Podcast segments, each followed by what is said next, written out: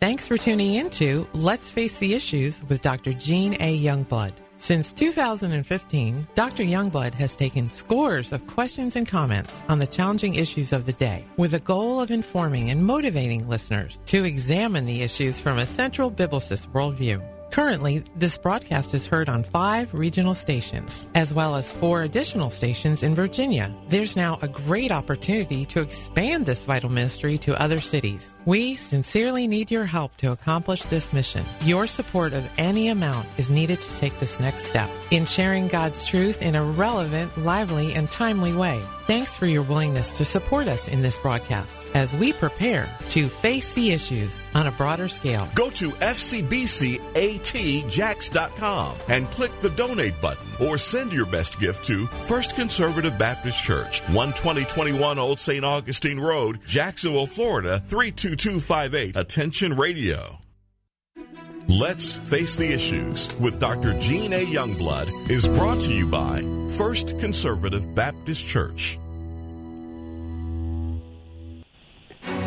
Now let's get back to Let's Face the Issues with Dr. Gene A. Youngblood.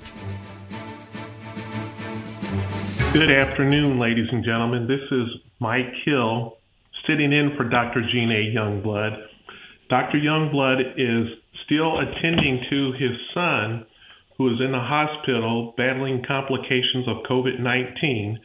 Um, we have asked for your prayers in the past, ladies and gentlemen, and I ask that you continue to pray for Dr. Youngblood and his family and his son.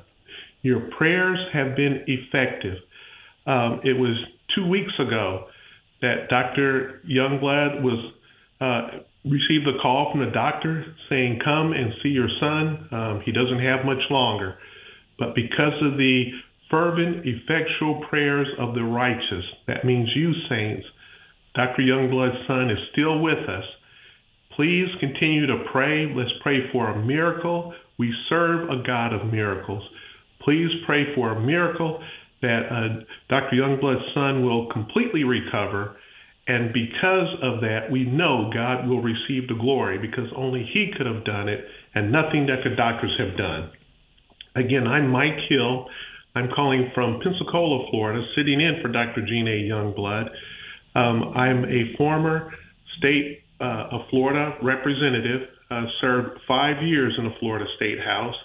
Um, I'm a small business owner. I own an insurance and financial services agency. Um, I've been doing that now for 30 years. Before that, I was 10 years active duty in the Air Force as an officer after graduating from the U.S. Air Force Academy in 1980.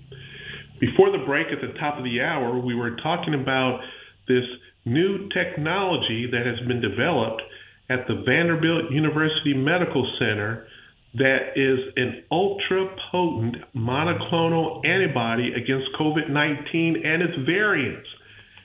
Have you heard about this, ladies and gentlemen? In other words, there is a very effective way of treating COVID, um, even more potent than ivermectin, hydroxychloroquine, and other items which are much more effective than these protocols that we're seeing in these doc- in these hospitals now, where they are giving them these medications and and shots and and putting them on uh, ventilators which are having very poor clinical outcomes. Why they continue to do it, I don't know. And instead, we have a press that does not tell you about these breakthroughs in technology like we're seeing at the Vanderbilt University Medical Center. Instead, they try to tell you uh, that you shouldn't use this type of technology, that you shouldn't uh, be using ivermectin, hydroxychloroquine, and, and other zinc and other ways of treating this without having to go into the hospital, even though they have been demonstrated to be effective. Why on earth they are doing that is beyond me. Why they want you, to, they are forcing this shot is beyond me, other than it keeps them in control. It keeps you in fear. And that's how dictators operate. This Biden regime that we are seeing in office right now, make no mistake about it, is operating as a dictatorship, or is trying to, much like we see in communist and socialist controlled countries, We are free Americans and we will not put up with it. Let me read to you this article that I have about this new uh, technology that was developed. Actually, it's not all that new. It was first developed in 2019, and we haven't heard a word about it. I'm reading for an, reading from an article that uh, was published just last week. Okay, researchers explain the technology behind the discovery is called linking B cell receptor to antigen specificity through sequencing. And it helped speed up the discovery. Now, I'm reading here a quote that's in the article. There is one way to proactively build a repertoire of potential th- therapeutics against future outbreaks, said Ivelin Georgiev, PhD, director of the Vanderbilt Program in Computational Microbiology and Immunology and associate director of the Vanderbilt Institute for Infection, Immunology, and Inflammation. The pathogens keep evolving, and we are basically paying, playing catch up. But with this new uh, therapeutic that they have developed, they are able now to um, to have uh, uh, uh, be able to stop future outbreaks. Dr. Georgiev says this antibody has uncommon genetic and structural characteristics that are different from other antibodies used to treat COVID 19. It was developed, as I said earlier, in 2019 by Ian Setliff, who's a doctor, a former graduate student, and Dr. Georgiev's lab, who now works in the biotechnical industry, and by Andrea Shiakolas, a current Vanderbilt graduate student. You hadn't heard about this, have you, ladies and gentlemen? That they have developed an antibody that is uh, very effective against COVID 19 and any future variants. We don't need to get the shot. We don't need to get the jab, ladies and gentlemen. There are other uh, methods of treating this that are very effective and very cost effective. Those shots um, are, are not cheap, they are quite expensive. But these therapeutics, these monoclonal antibodies, they are very effective and very inexpensive. This is Mike Hill sitting in for Dr. Gene A. Youngblood. If you would like to join the conversation, please call in at 904 831 0917. We would like to hear your comments, your thoughts, um, your questions, any way you would like to participate. Again, that's 904 831 0917. Now, you've heard how um, recently Congress, this is utterly amazing, that they have decided to make abortion um, legal up until the ninth month of pregnancy, up until the baby is ready to be born, including partial birth abortion good friend of mine, Tony Perkins, who I actually spent some time with this past weekend out in Colorado Springs at a conference, wrote an article entitled House Democrats Are United in Death. Tony Perkins goes on to write in this article, he's with the Family Research Council, Council, a very excellent organization. He goes on to write his article. People say it's hard to find consensus in Washington. But Democrats have found plenty on one issue abortion. At least in the House, the idea of middle ground has vanished. When it comes to the taking of innocent life, the battle lines are clear.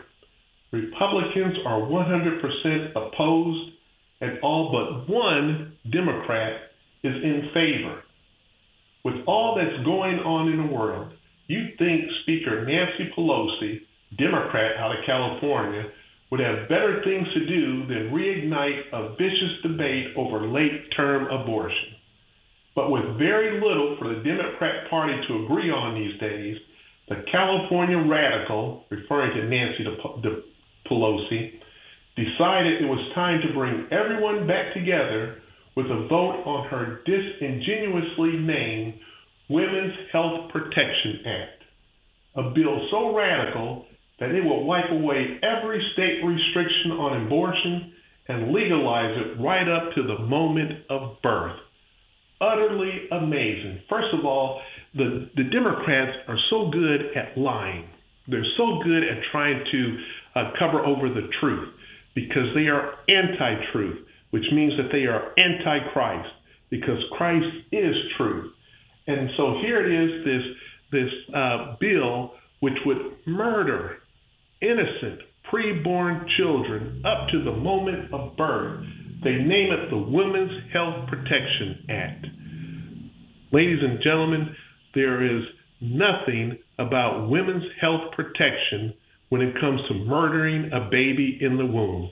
A complete lie, a complete fabrication. The left has been trying to say that abortion rights is women's health rights, women's health care. That is not health care. It is murder. It is killing an innocent preborn baby in the womb and is doing it primarily out of convenience. It is sacrificing our children to a demon God. And we need to stand up, ladies and gentlemen. We need to stand up and and and say no to this culture of death. I'm going back to the article now. No one thought an abortion law more barbaric than New York's was possible. But Joe Biden's party is bent on proving them wrong. An astonishing move, House Democrats made history Friday, just this past Friday, by passing a bill that allows any kind of abortion at any time for any reason. Gone would be the state's partial birth abortion bans protections for newborn survivors, conscious rights, ultrasound requirements, parental consent, and so much more. If the Senate were to follow suit, everything the pro life community has worked for for over the last 50 years would evaporate. It is, as Representative Mary Miller, Republican of Illinois, said with horror, completely radical and evil. Not only that, it's unconstitutional, ladies and gentlemen. The federal government, Congress, does not have a right to pass a law that supersedes state rights so long as the state rights follow the Constitution. And I don't care what they said during that Roe v. Wade uh, decision there is no constitutional right for a woman to murder a child in her womb. No constitutional right at all. And not only that, it's not just the woman who is murdering that child, it is the doctor and all those who are participating in that horrific procedure.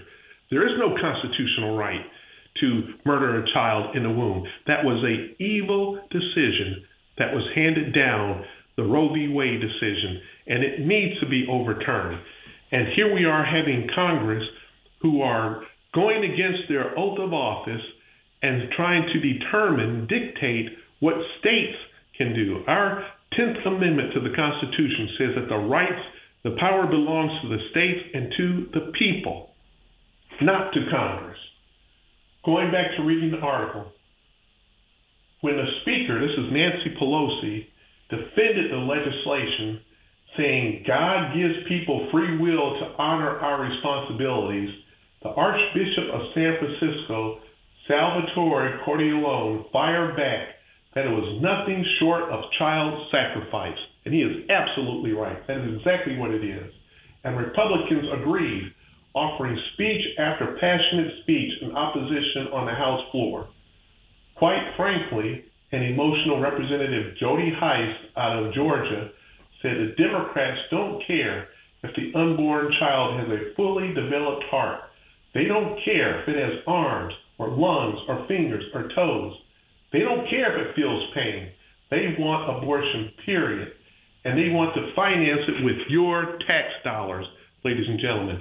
In other words, you are paying for having these babies murdered. How are you paying for it? Because Congress gives Planned Parenthood, the nation's largest provider of abortion, Congress gives them tens of millions, hundreds of millions of dollars a year so that they can keep their doors open and continue murdering babies in the womb. I'm reading from an article now from Family Research Council President uh, uh, Tony Perkins, and it says it is without a doubt the fierce attack on the unborn since Roe v. Wade was decided. Representative Tom Cole, Republican of Oklahoma, warned. And obviously, with the Supreme Court set to take up the groundbreaking case of Mississippi's abortion law, there's a reason for that. When Democrats started pushing this bill to make abortion on demand permanent, they weren't just pursuing wildly unpopular legislation. Get that, ladies and gentlemen? It is wildly unpopular. Most Americans do not want this. They are exposing the fact that abortion has never uh, was never law to begin with. Instead, it was a Supreme Court invention that was unjustly claimed the lives of has unjustly claimed the lives of more than 60 million children. And what Mississippi has said, and we hope the justices uphold, is that abortion should be an issue the people and their state leaders decide, not the courts. And I will go a step further. This is something where the church needs to step in. The body of the living God needs to step up. We shouldn't leave it to just state leaders. Uh, we shouldn't leave it to the courts. This is where the church should rise up and say, enough of this. Stop murdering our babies. Stop murdering our babies to, to, to Baal and to Molech, as was done, uh, as we saw in, in Bible days. Murdering of children is nothing new. This has been going on for a long time, and it needs to come to a stop. Just like slavery was nothing new and had been going on for a long time. United States was one of the first nations to put an end to it, even though it is still going on in other parts of the world. And United States need to be that nation which God ordained to step forward, to step up, and stop this practice of abortion. We need to abolish abortion just like we abolished slavery. That we do not have uh, any excuse for uh, killing an innocent child in the womb. As I go back to the article written by Tony Perkins, it says if there is a bright side to Friday's vote, it's that Republicans are just as determined to protect life as Democrats are to destroy it.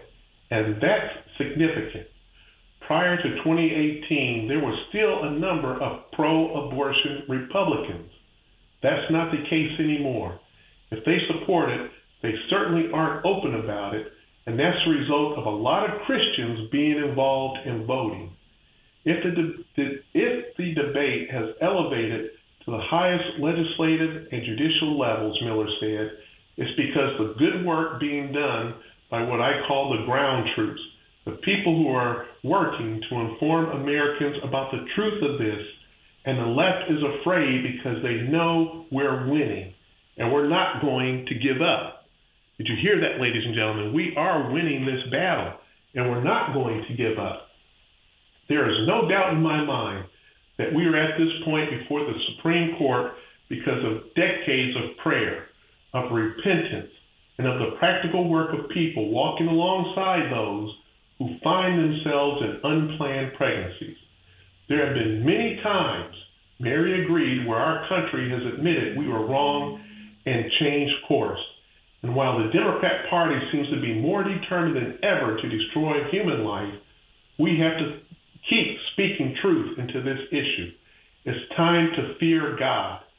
The scriptures say that mercy has triumphed over judgment. But we need to enter into that mercy and to repent and turn away from this grave national sin. Exactly right, ladies and gentlemen. Call in with your comments and thoughts on this. 904 831 0917. This is Representative Mike Hill sitting in for Dr. Gene A. Youngblood. Well, you know, recently Florida introduced a bill that is very similar to the Texas heartbeat bill, which, by the way, was uh, allowed to remain in place by the U.S. Supreme Court. Recently, Texas passed a bill that says once a heartbeat is detected, that baby cannot be aborted. It was challenged, of course, by the left, the ACLU, Planned Parenthood, and all the other death merchants.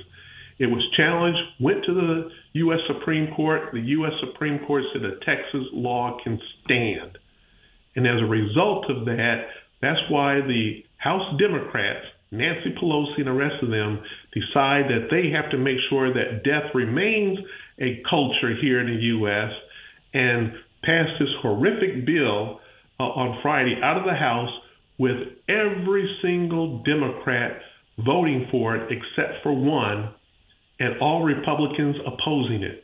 That's why it is so important, ladies and gentlemen, that you get out and vote.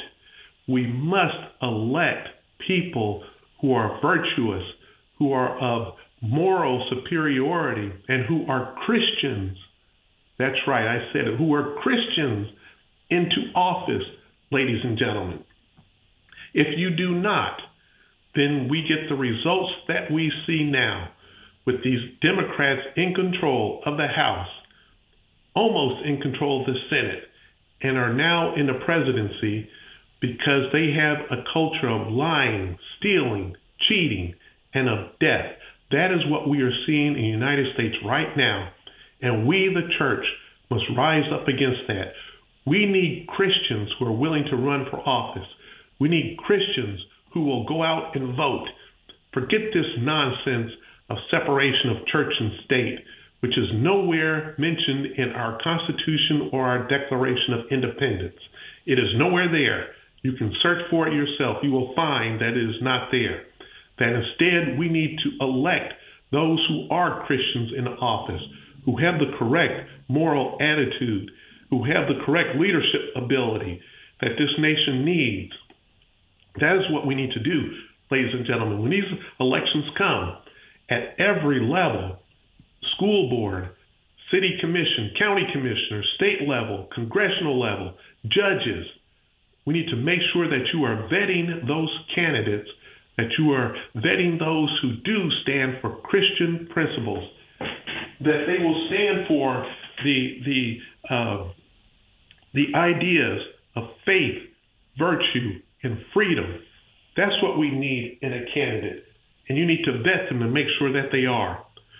Well, I have some good news, some encouraging news, and that is that Florida, the state of Florida, introduced a pro life bill very similar to the Texas heartbeat bill.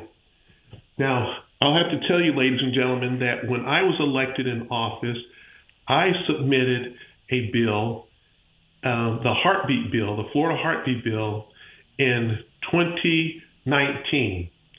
That bill said that once a heartbeat is detected, and by the way, a heartbeat can be can be detected as early as 18 days that once a heartbeat has been detected, that baby cannot be aborted. My original bill said except in the cases of rape and incest. Well, the Florida leadership would not allow that bill to get a hearing in 2019. So I brought it back in 2020 and I amended the bill slightly.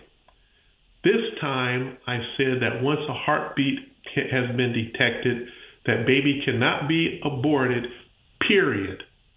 I had no exceptions for rape and incest.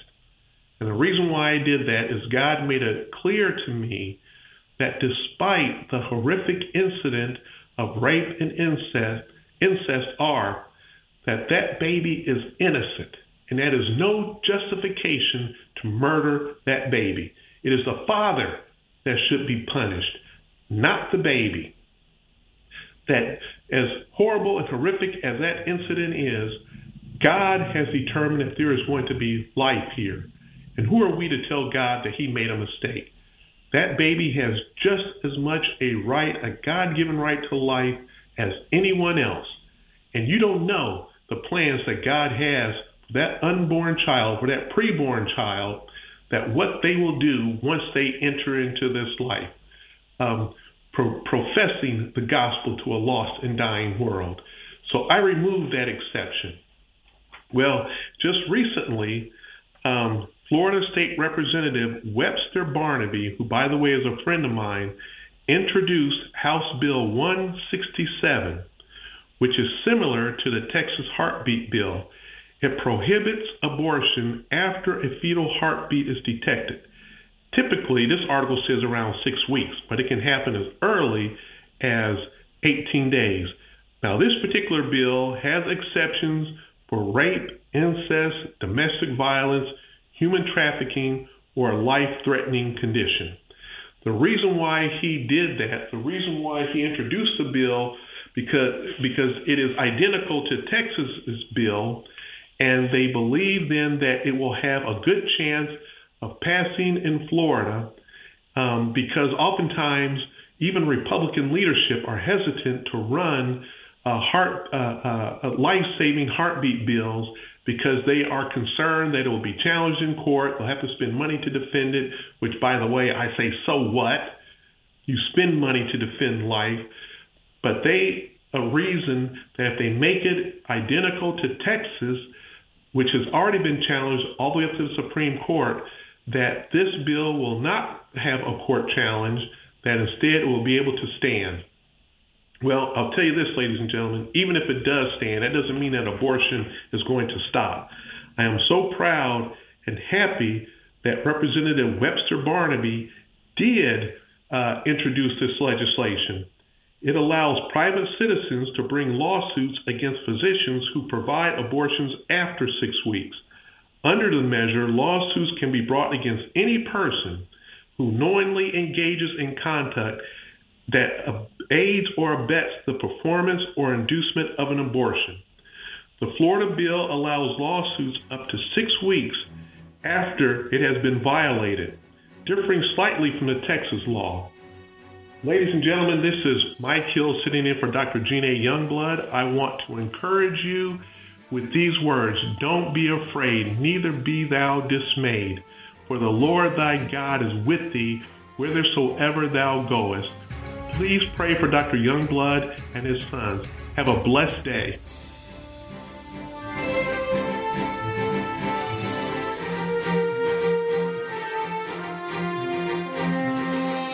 Have been listening to Let's Face the Issues with Dr. Gene A. Youngblood, pastor of First Conservative Baptist Church and president of Conservative Theological University, 12021 Old St. Augustine Road, Jacksonville, Florida, located one half mile south of I 295. FCBC invites you to tune in nightly, 9 to 9:45 p.m. for expository preaching on 91.3, 91.7, and 91.9 FM. You are invited to worship with them 9:30 a.m. Sunday for Bible study, 10:45 a.m. Sunday morning worship service, 7 p.m. evening worship service, or 7 p.m. Wednesday fellowship meal Bible study. Prayer, Bible Q&A, and updates on issues facing our city, state, and country. Tune in again for another Let's Face the Issues broadcast. Also, tune in the same station Saturday mornings at 9 for expository Bible preaching by Dr. Youngblood. Remember, a rebroadcast of this program can be heard in its entirety 9 p.m. on 100.3 FM and 93.3 HD3. You're also invited to tune in Sunday mornings at 8 a.m. on Talk 100.3 for expository preaching. Tune in and invite others to listen.